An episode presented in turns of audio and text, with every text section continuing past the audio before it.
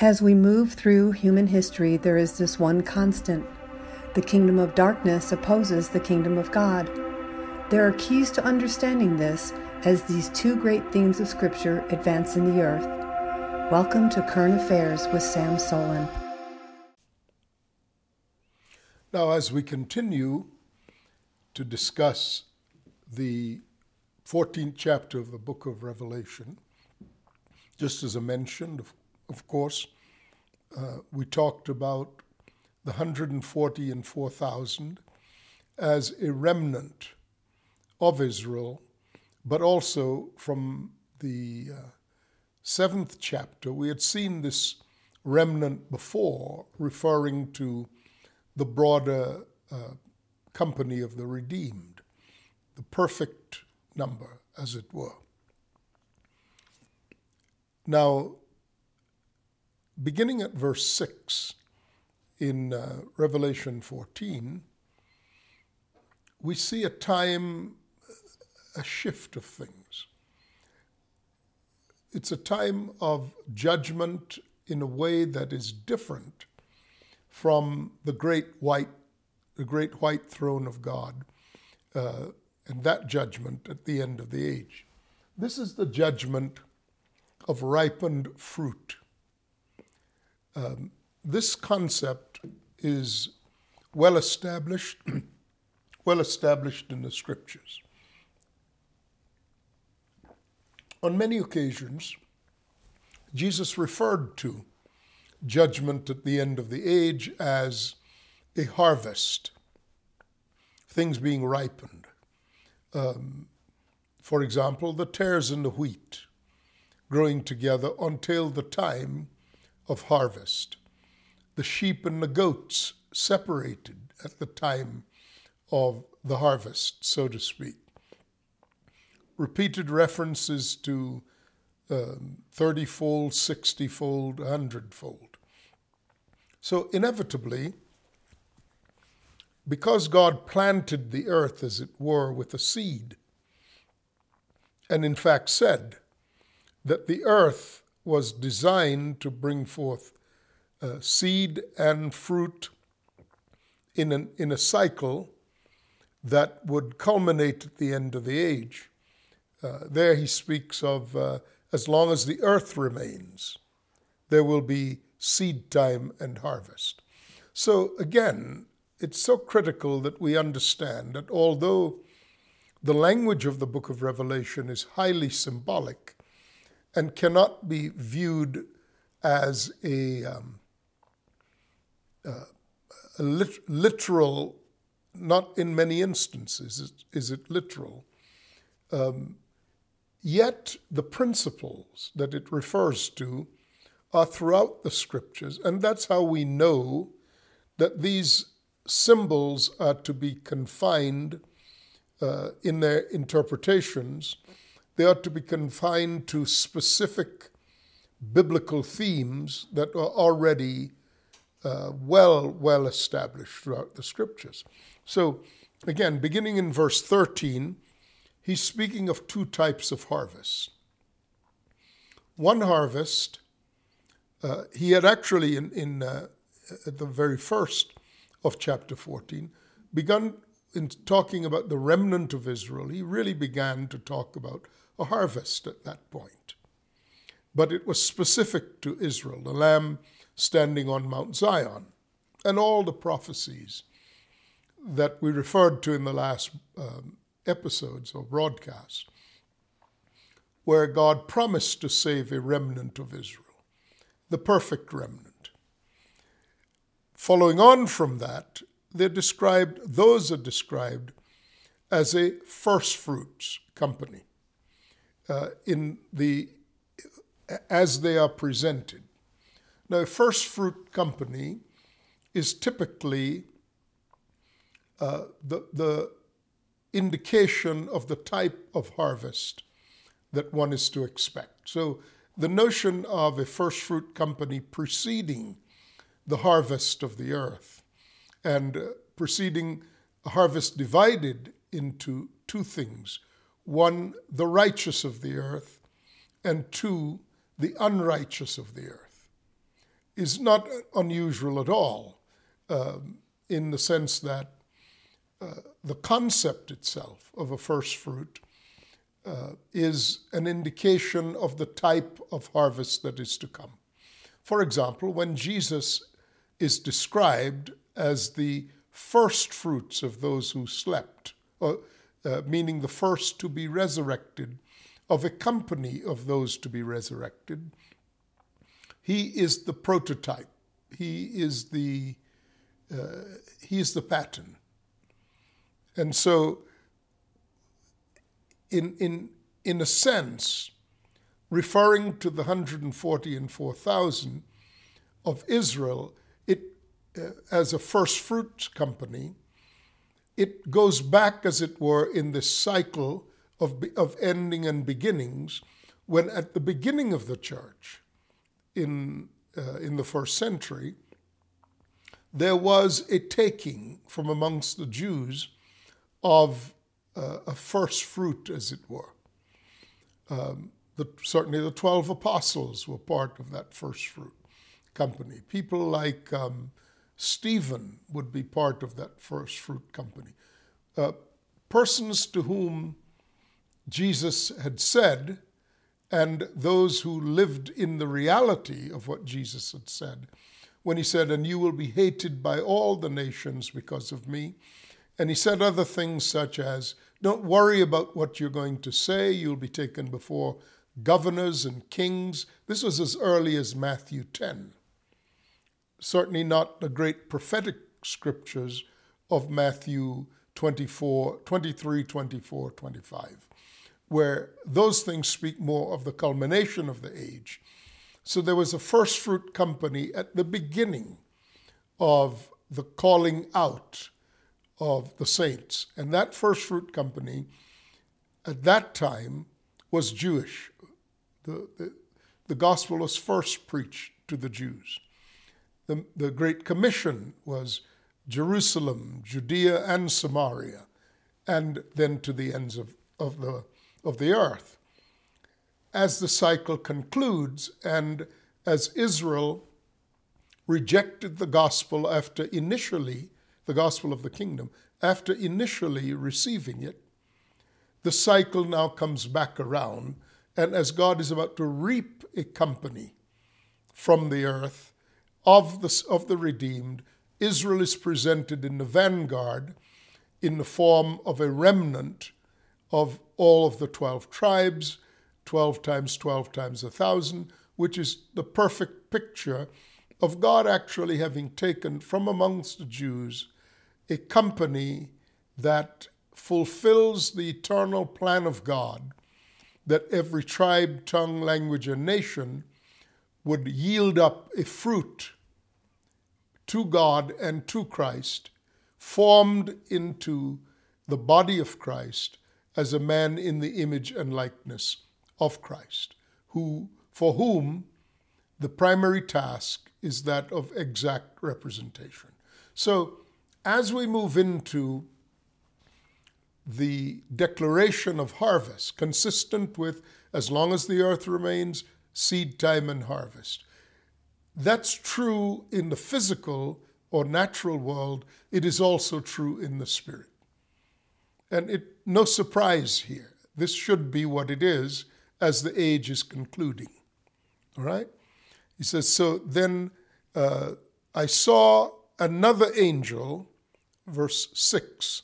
I saw another angel flying in the midst of heaven, having the everlasting gospel to preach to those who dwell on the earth, to every nation tribe, tongue, and people, saying with a loud voice, Fear God and give glory to him, for the hour of his judgment has come, and worship him who made heaven and earth, the sea, and the springs of water. Now, the gospel that is preached here is preached under duress. So it's a very concentrated sound. This is more a, a gospel that is, is not the gentle entreaty that it had been all along. You know, the, the presentation of the message of Christ and his kingdom uh, in the context of grace through faith. That's not it. So it does speak of a time then of great distress upon the earth. And the gospel is focused to its barest essence in the time of this distress. Now, one of the things to keep in mind, and for many people who have the idea that there will be a rapture or a taking out, they miss the point. The point is that as these events spoken of throughout the book of Revelation unfolds, there's a tightening of the message. There is uh, the message is is is uh, coordinated with the events that are going on. So there's an urgency to the message. Knowing therefore the terror of the Lord, Paul said, we persuade men. Now there's a, a convergence of earthly circumstances of extreme duress, wars and rumors of wars, uh, pestilence, earthquakes, and so on, both in their natural applications and their spiritual applications, together with the great beast, this great kingdom that is putting upon mankind the mandates of this great beast, which is that you receive, you, you, you, you permit your mindset to be coordinated with the demands of, of, of, of the urgent demands of survival of this beast. So the point that I'm making is in the in the environment of the harvest at the end of the age, all of the extremes, both in nature and in the realm of the spirit, are converging. So, this is not the gospel of Billy Graham. Give me your hand, give God your heart, and join, join the church of your choice. You must not think of the gospel as being a static thing that is only presented in a certain form, the typical evangelical way of looking at how things are to be done. No, the gospel takes on urgencies when the circumstances of the earth become urgent. In days of peace, the gospel might well invite persons in ways that would disturb that peace. But certainly in the days of fury, and wrath, and impending judgments, it would be absurd to suggest that the gospel then remains, retains this very languid, uh, non threatening form. And the declaration by the angelic, and whether that's an angel uh, flying in the heavens or the sound of the gospel by the, uh, by the, the angels on the earth, meaning the apostolic. Uh, there is an urgency that is uncharacteristic to how we have viewed the gospel before. And it is reduced to very simple, very direct, uh, very focused things.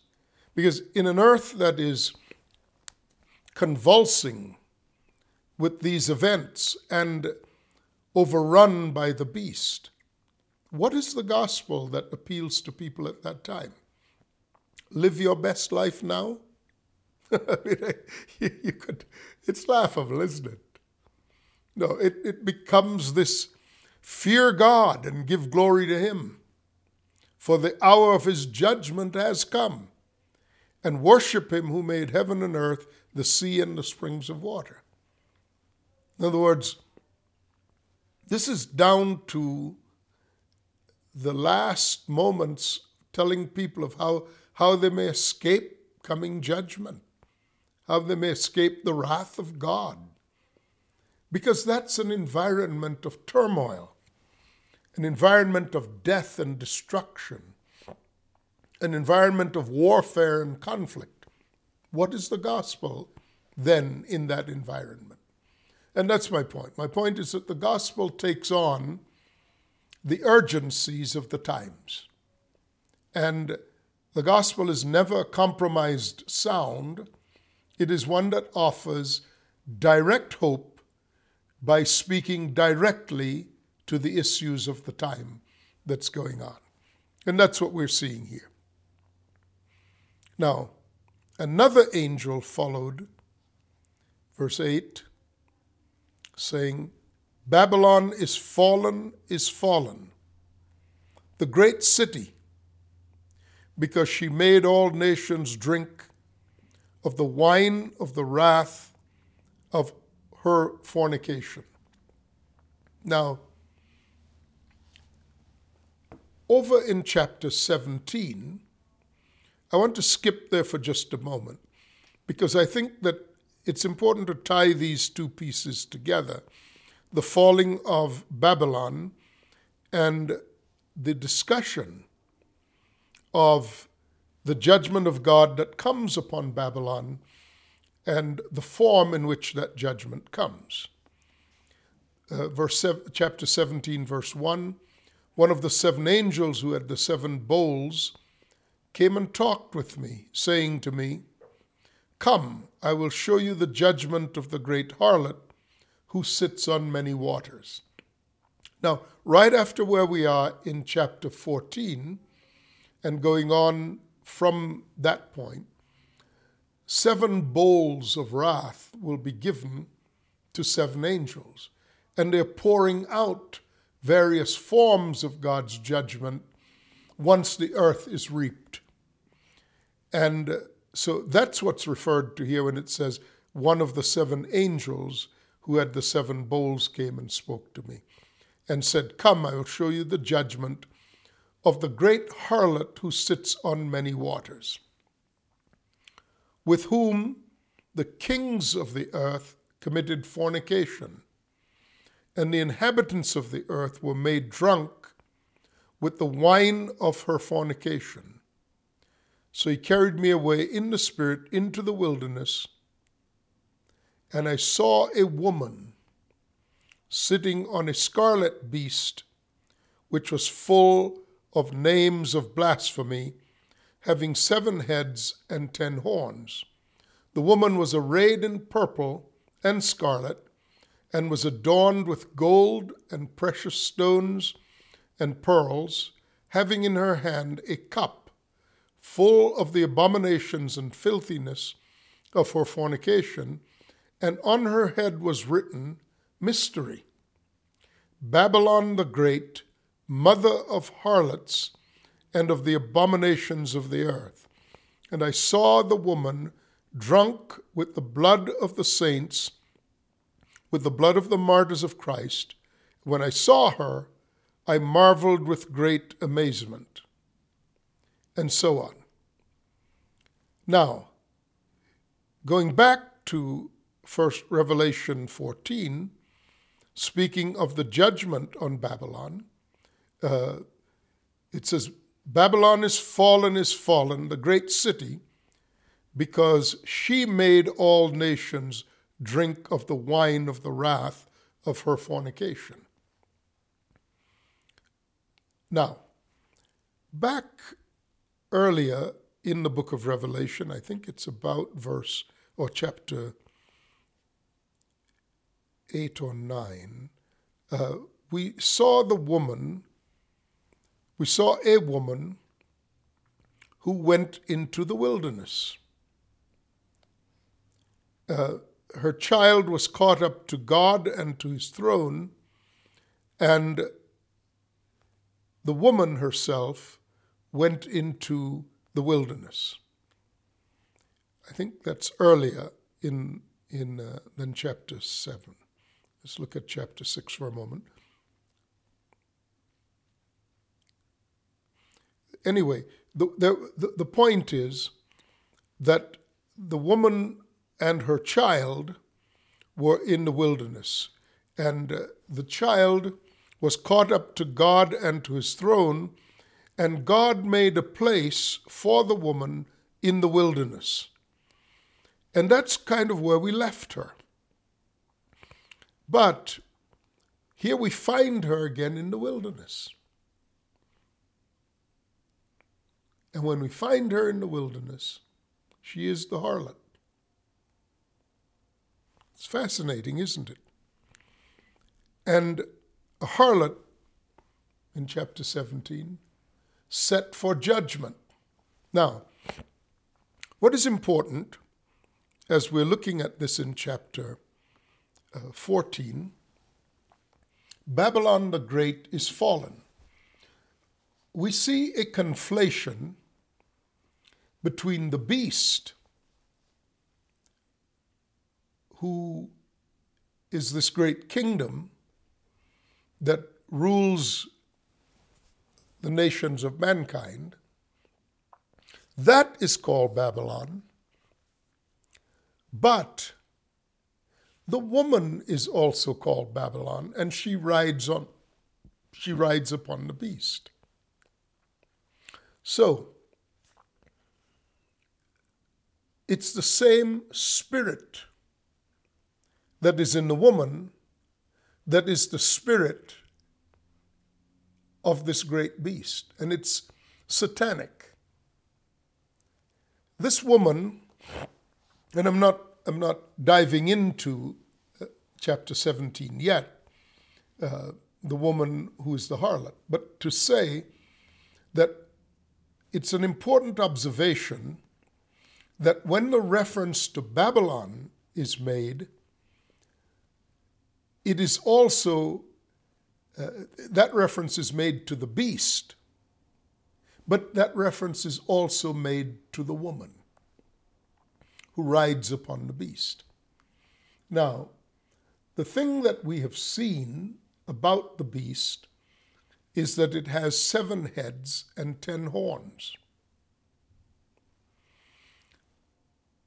Heads are upon the beast. One of the horns is a little horn that speaks blasphemous things against the Most High and wages war against the saints.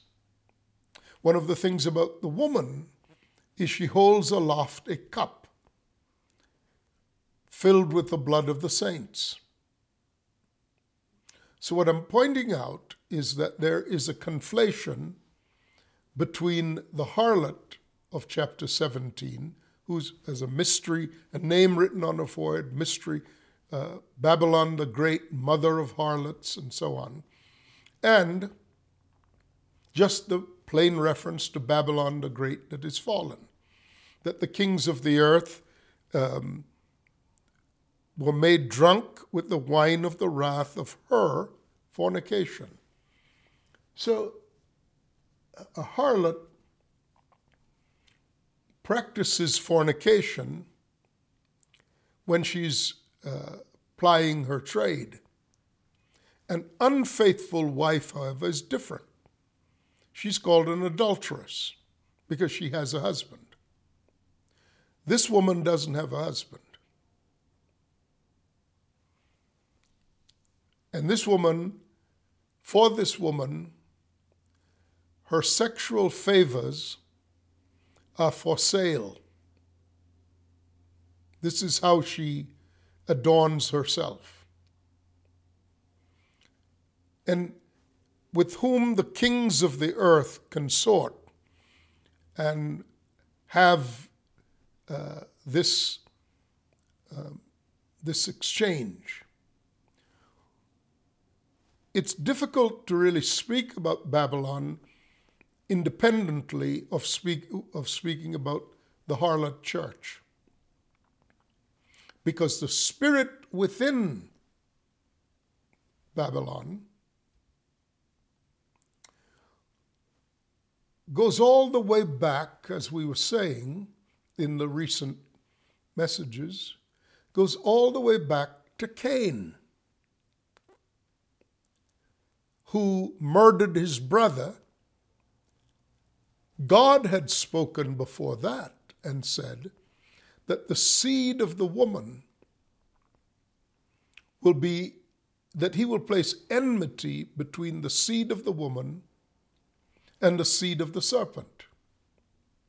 Now, one of the things we're noticing here is that this enmity is concentrated, the enmity between the seed of the woman, who is the body of Christ in present tense, and the seed of the serpent, who is both, both a false church and the philosophy of an age where the oppression of people, including the saints, is concentrated within a kingdom. So, the spirit of the beast being the spirit of Satan, and the spirit of the false church, which is also the spirit of Satan, has a common expression in the beast upon which the woman sits. So the false church is actually the harlot who has the same identical spirit as the beast. They both have the spirit of Satan.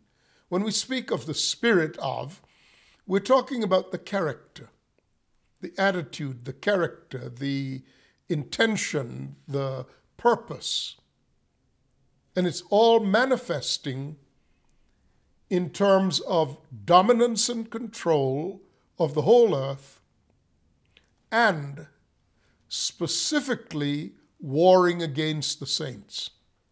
And one might say that dominance and control of the whole earth is the means by which this woman and this beast being conflated into that one spirit, it's the means by which they actually oppose the body of Christ. So, as we, as we go back to chapter 14, Babylon the Great is fallen, is fallen. And we're about then to see that the gospel is that urgent and desperate cry as kind of a last call. Come in, because the earth is about to be harvested, and so are the saints. We'll continue on from there when we, when we return. I'm Sam Soleyn. We'll see you then. Bye bye.